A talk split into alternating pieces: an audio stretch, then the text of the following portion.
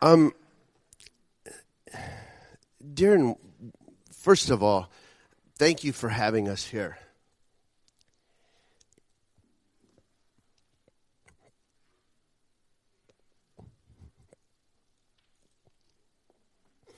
We're nothing. We're men and women who are making the same journey that you are. I'm not talking to you today because I've arrived.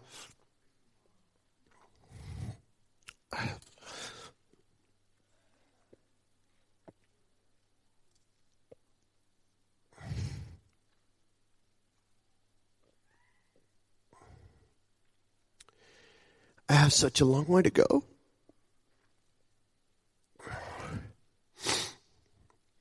And it's okay. And you need to understand that wherever you are in your life, it's okay. Because there's nothing going on in your life. There's nothing happening. There's no trial. There's no tribulation. There's nothing at all. Oh, don't do that.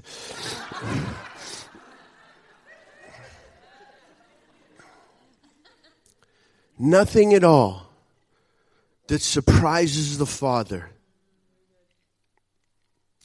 Do you know that wherever you are, He is able to get you where you need to go? So, right now, I break off in the name of Jesus every spirit of performance that stops you from being everything God called you to be. And they had an interesting conversation and something the Lord had showed me a long time ago. Life is a testimony of your spiritual walk. You come into the world absolutely dependent. You live your life and as your life winds down, you become absolutely dependent. In your spiritual walk, you are born again and you are absolutely dependent. And as you make that journey, you have seasons of independence to become absolutely dependent. I want you to understand something. I don't speak today to help make you stronger Christians. I speak today to help you become more dependent Christians. You become more dependent on Christ.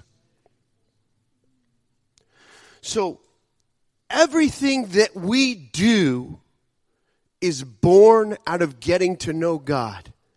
And that journey is always increasing. God's so big, you'll spend eternity getting to know Him. You might as well may be making that journey right now.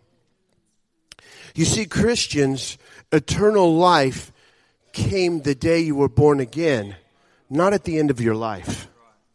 Because the end of your life is the just transition into the journey with God as it continues. Do you understand that? So if you don't know God that way, I want to encourage you to get to know God that way. We continue to walk this walk not to arrive. We continue to walk this walk to look like Him. And the only way I get to look like Him is when I hang out with Him more and more all the time because his presence is so powerful. It's so glorious. Remember the story of Moses when he got up on the mountain and he came down from the mountain. The glory of the Lord was so strong on him. And that was under the old covenant. We have a new covenant, a better covenant. And this relationship with Christ, this growing in Christ, is much better than that which is old. And so we make this journey and we continue to grow in Him and look like Him. You can't help yourself but act like Him. I don't think about doing the right thing anymore. I do the right thing because that's who He is in me. I no longer live, but Christ lives in me. I have been bought and paid for. I am no longer my own. So my life doesn't become about the works anymore. I do what I do because of who He is. That's it. You know, I'm not going to get to heaven and go, hey, look what I did. I hope the Father looks at me and he says, I see my son. That's what I want. Because if he can see his son, he knows all the works that he's done through us. I can't take credit for that. Do you understand? You know, I was sitting here in worship today, and I probably spent more time trying to stop myself from crying, and you can see that I have failed miserably at controlling that. But all I could think about, many years ago, my wife and I were a part of the body of Christ, uh, a particular body and uh, called Hosanna Christian Fellowship. And the worship was glorious because the presence of God would come in and it would just, you would just be lost in it. I, so I felt today. Lost in people that are just worshiping God. Nothing else mattered. And I'd say that because I want you to appreciate what goes on right now when you're worshiping because that church that we went to no longer exists. And we have probably spent since the late 90s to now wondering where we could find the presence of God in worship like this. So I'm just a desert rat from Arizona. Please value what God gives you now. You never know where that journey takes you. All right, what time do I have to talk till? No, no, no. I could worship. I, I could talk all day, which is tragic. Um, um, what time is it? The Amazing Race starts when? Huh? Quarter past ten. Okay, that's ten, not teen. Teen? Teen? How do you say that? Ten? Ten. Okay. I'm sorry, my English is very bad, and so I always have to have him help me understand.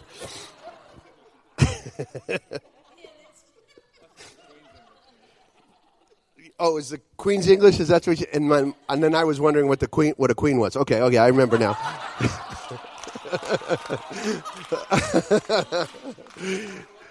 Just uh, that's typical United States rhetoric, right? yeah, yeah. All right.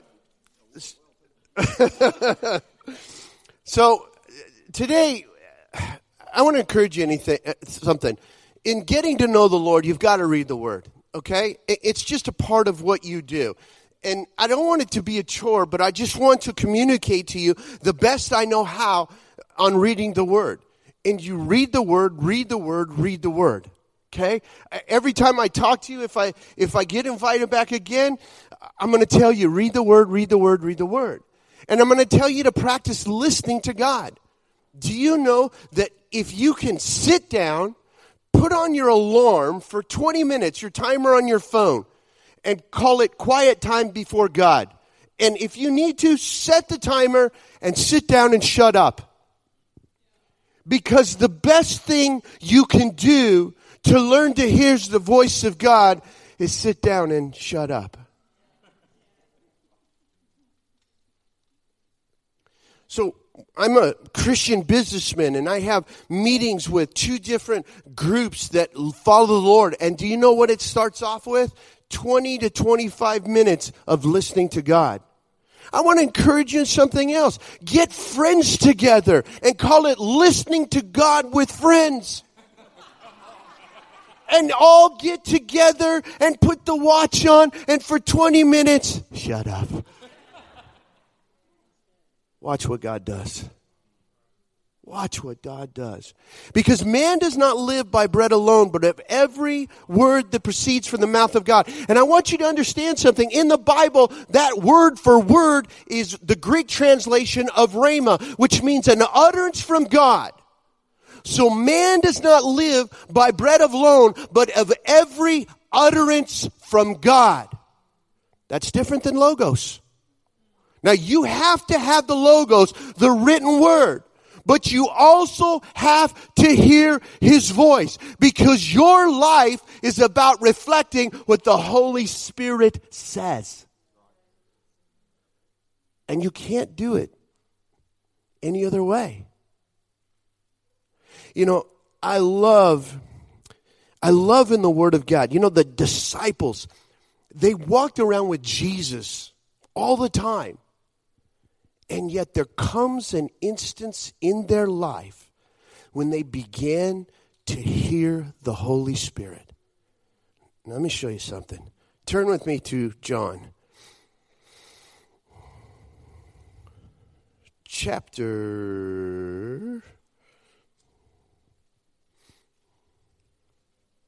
chapter 21.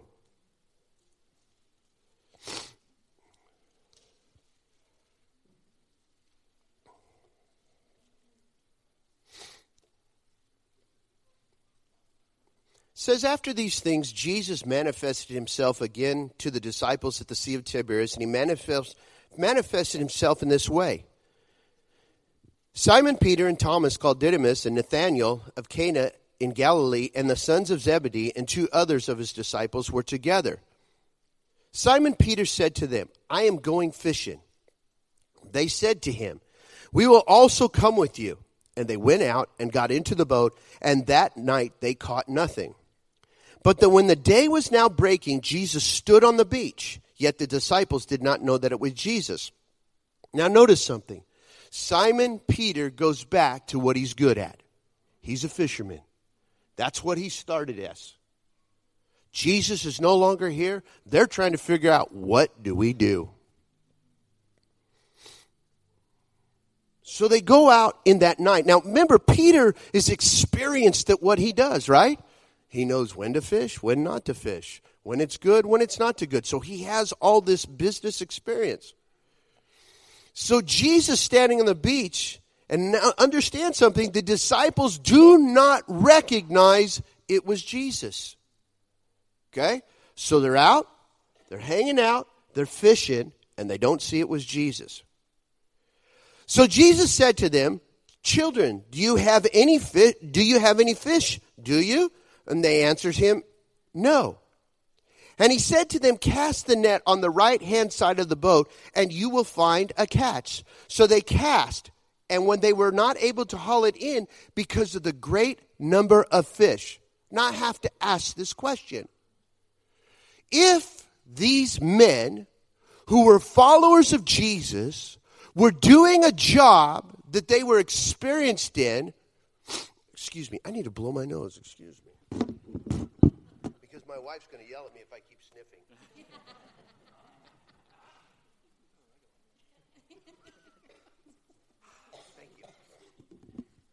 Thank you. so it says, these experienced individuals who've been fishing all night now know what to do. And Jesus, this voice, yells at them and says, Put the net on the other side. So you have to ask yourself, why do they do this? Doesn't make any sense, does it?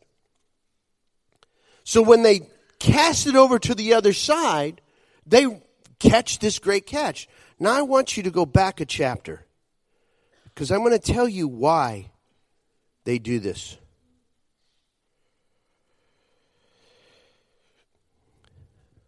John chapter 20, starting at verse 19. Now remember, up to this time, the disciples only have this interaction with Jesus and what he says. So in verse 19, so when it was evening on the day, the first day of the week, and when the doors were shut, where the disciples were for fear of the Jews, Jesus came and stood in their midst and said to them, Peace be with you. And when he said this, he showed them both his hands and his sides, and the disciples then rejoiced when they saw the Lord. So Jesus said to them again, Peace with you, as the Father sent me, I also send you. And when he said this to them, he breathed on them and said to them, Receive ye the Holy Spirit. Do you know why the disciples, after fishing all night, knowing full well how to do their job, listen to a voice that they don't recognize on the beach? Because it's the first time they hear the Holy Spirit talking to them. And though they don't recognize what's going on, that voice inside them, because you see right there that they had received the Holy Spirit, that voice inside them speaks to them and says, What? Throw the net on the other side. Now I want you to understand something. What happens immediately after they catch all this fish? Go back to John chapter 21.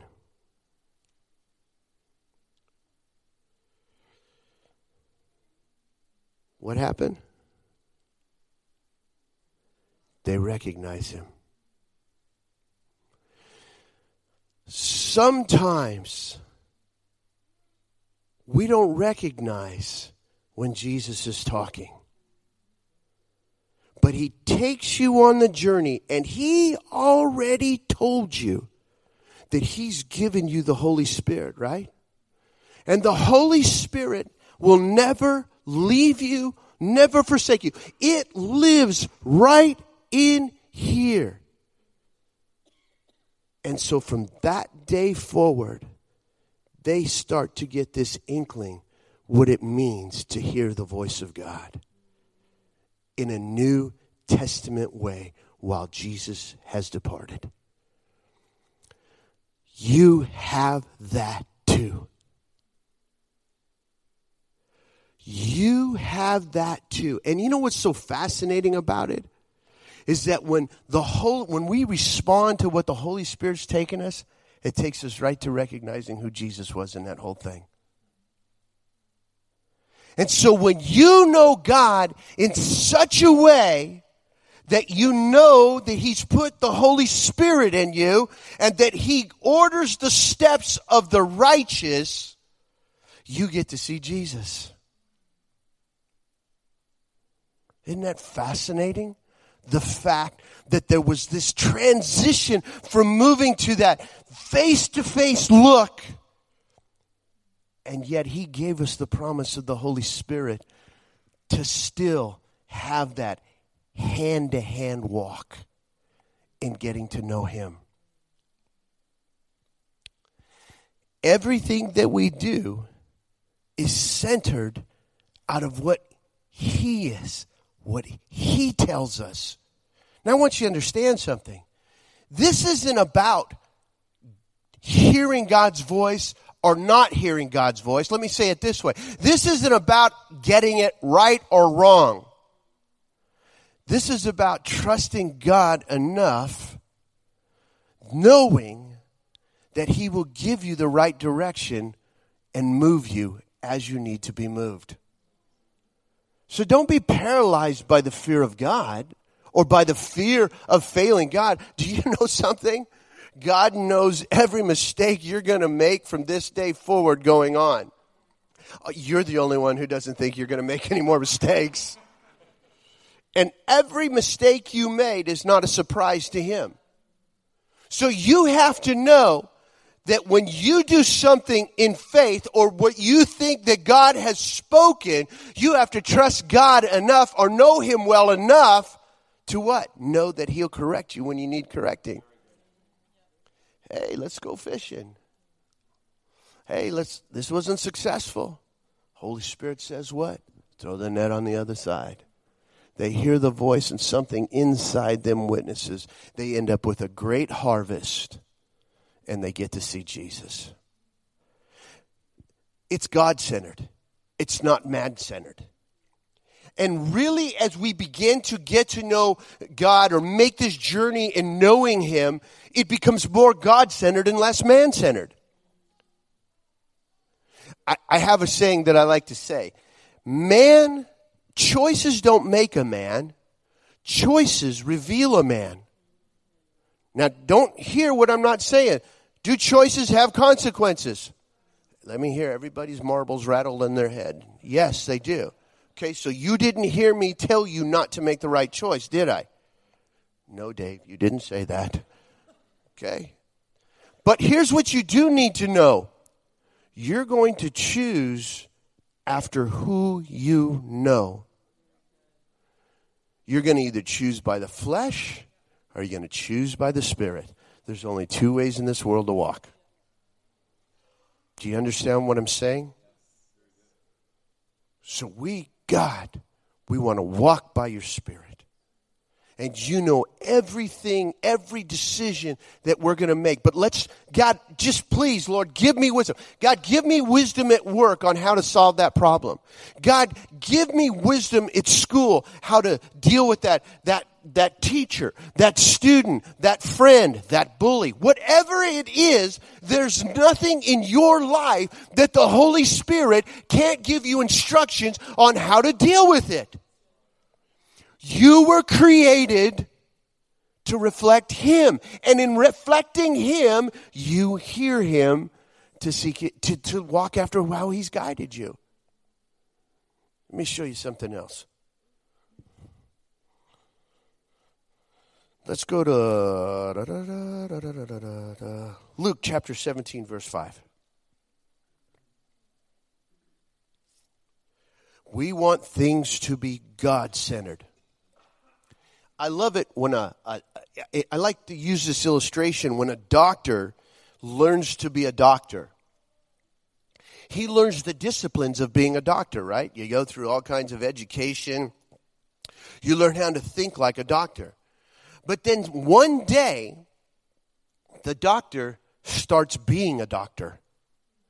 And he doesn't wrestle with what to choose, he just is. Do you understand the walk of Christianity is much the same way? We learn the disciplines and discipleship of what it means to be a Christian, but there comes some day when you're just a Christian. It's no longer talk about the right or wrong choice of what you're doing. You just do what you do because of who you are. And as a church, we need to do a better job with that. We need to, we need to stop creating rules and regulations to such a degree that we never come into being what we are. You know what the be- you know what the hardest job in the Bible is? Being the prodigal parent. You know why?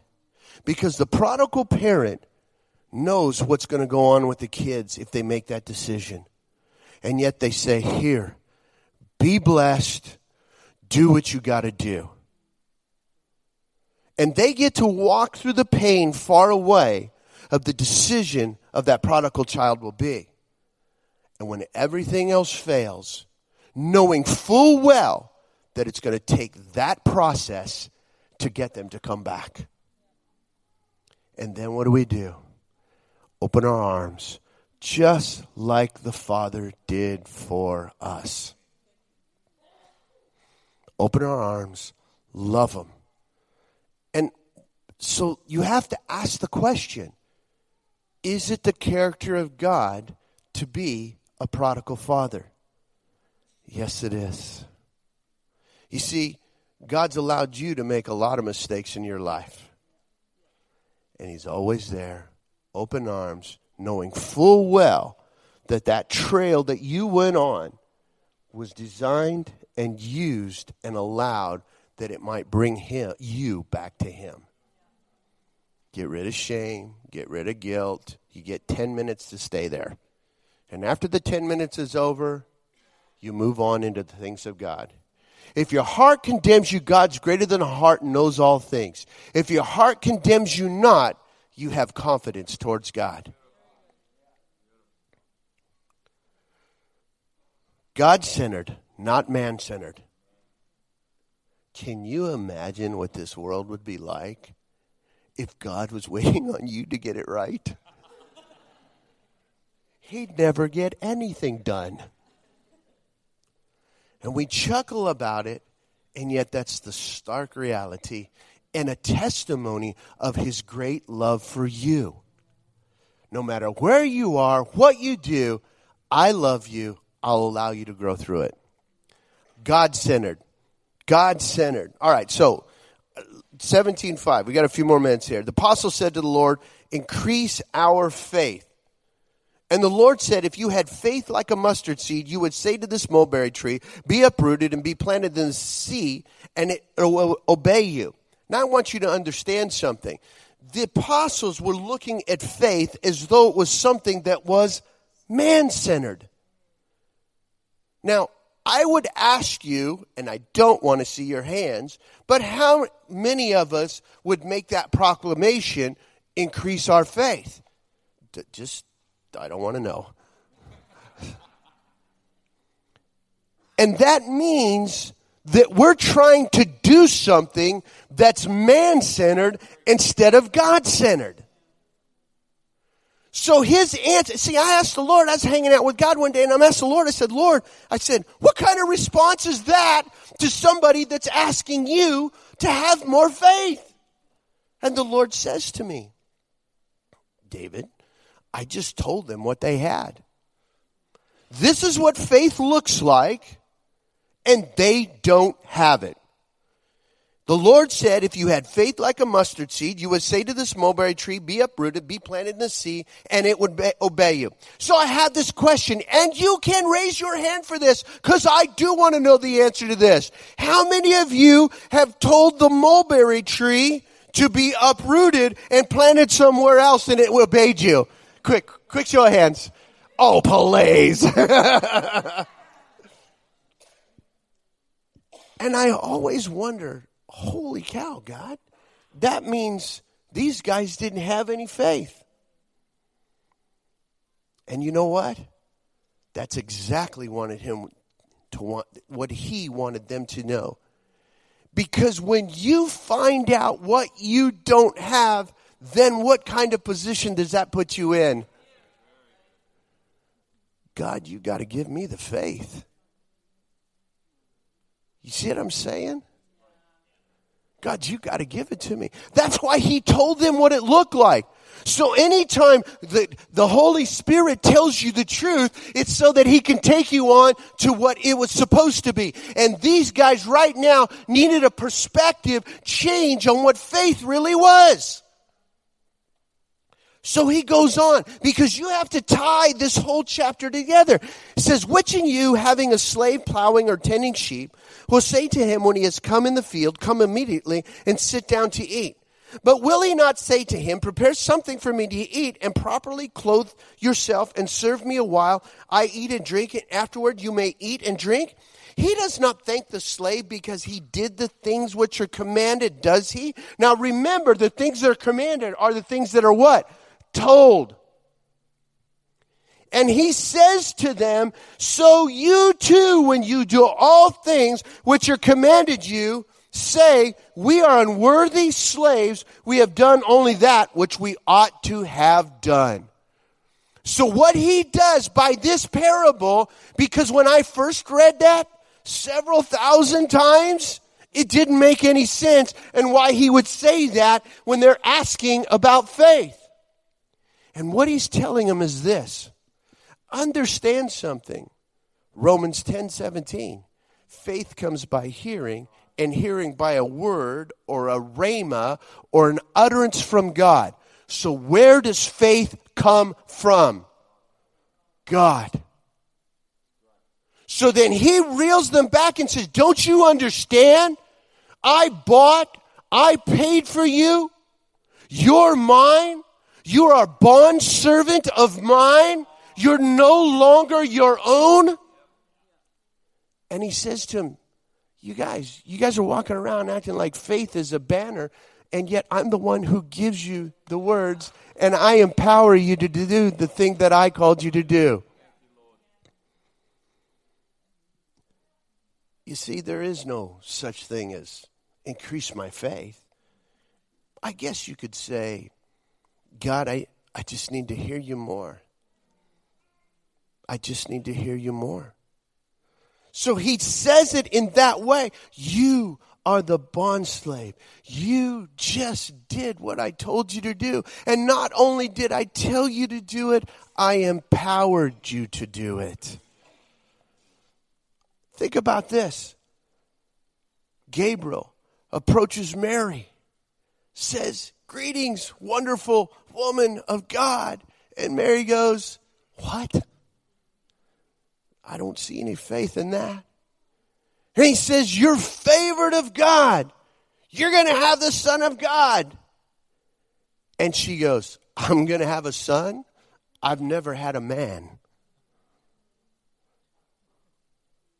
Makes sense. But you don't see any faith in that. So then Gabriel says to her, The Holy Spirit is going to come upon you and you're going to become pregnant. And then he says these words With God, nothing is impossible. Now, I want you to understand something. The Greek translation for nothing comes from three words. And one of those words is rhema. And what Gabriel says sounds like this Mary, what God has uttered, there's no possibility of it not happening. So he speaks these words to her. He imparts faith to do something she could not do on her own. And watch the transition. She looks and she says, So be it unto your handmaiden the word or the rhema you have spoken.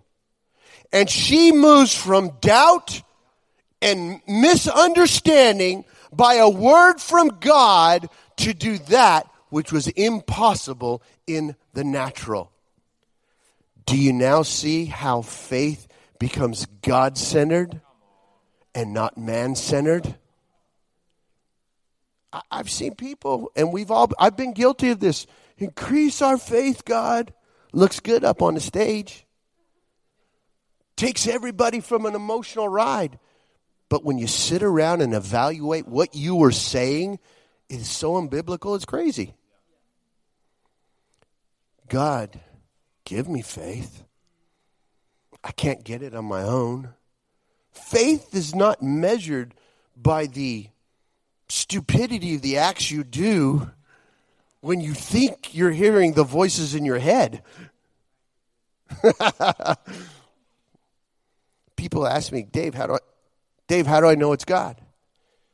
I said, Did it happen?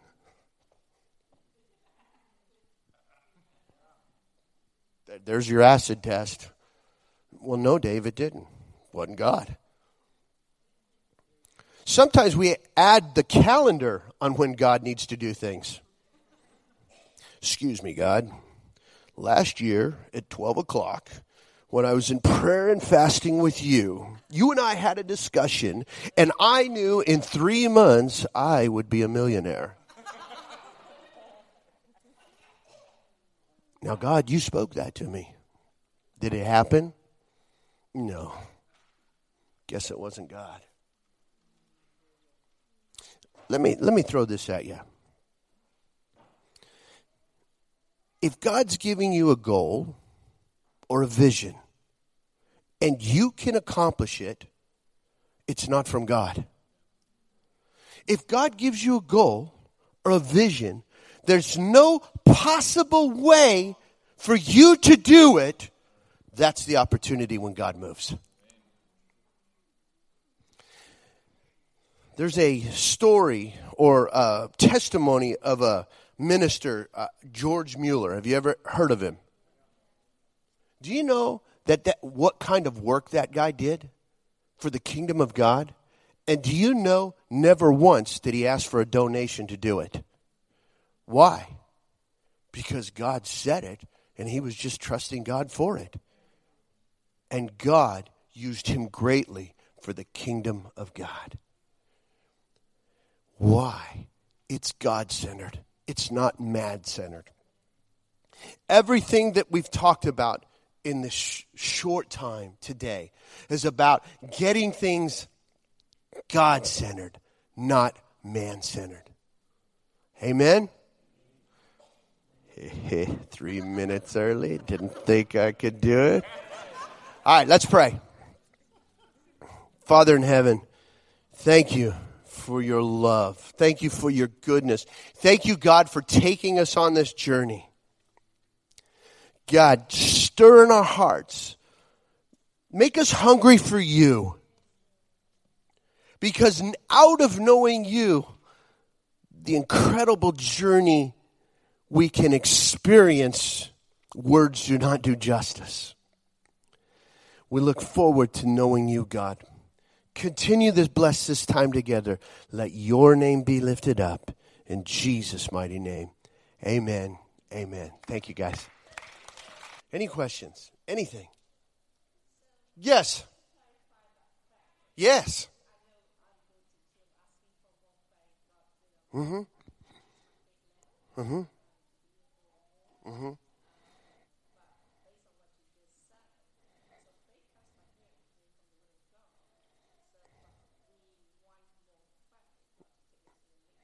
Mm-hmm.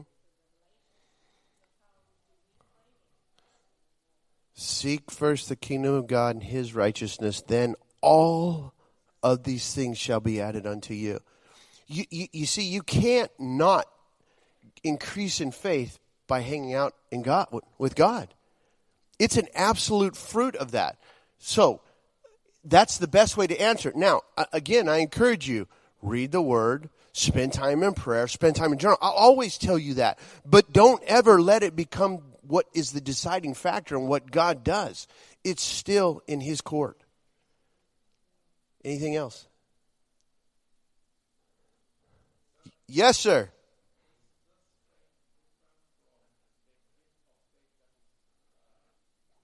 Great question. Is faith different than the gift of faith? Yes, I believe it is.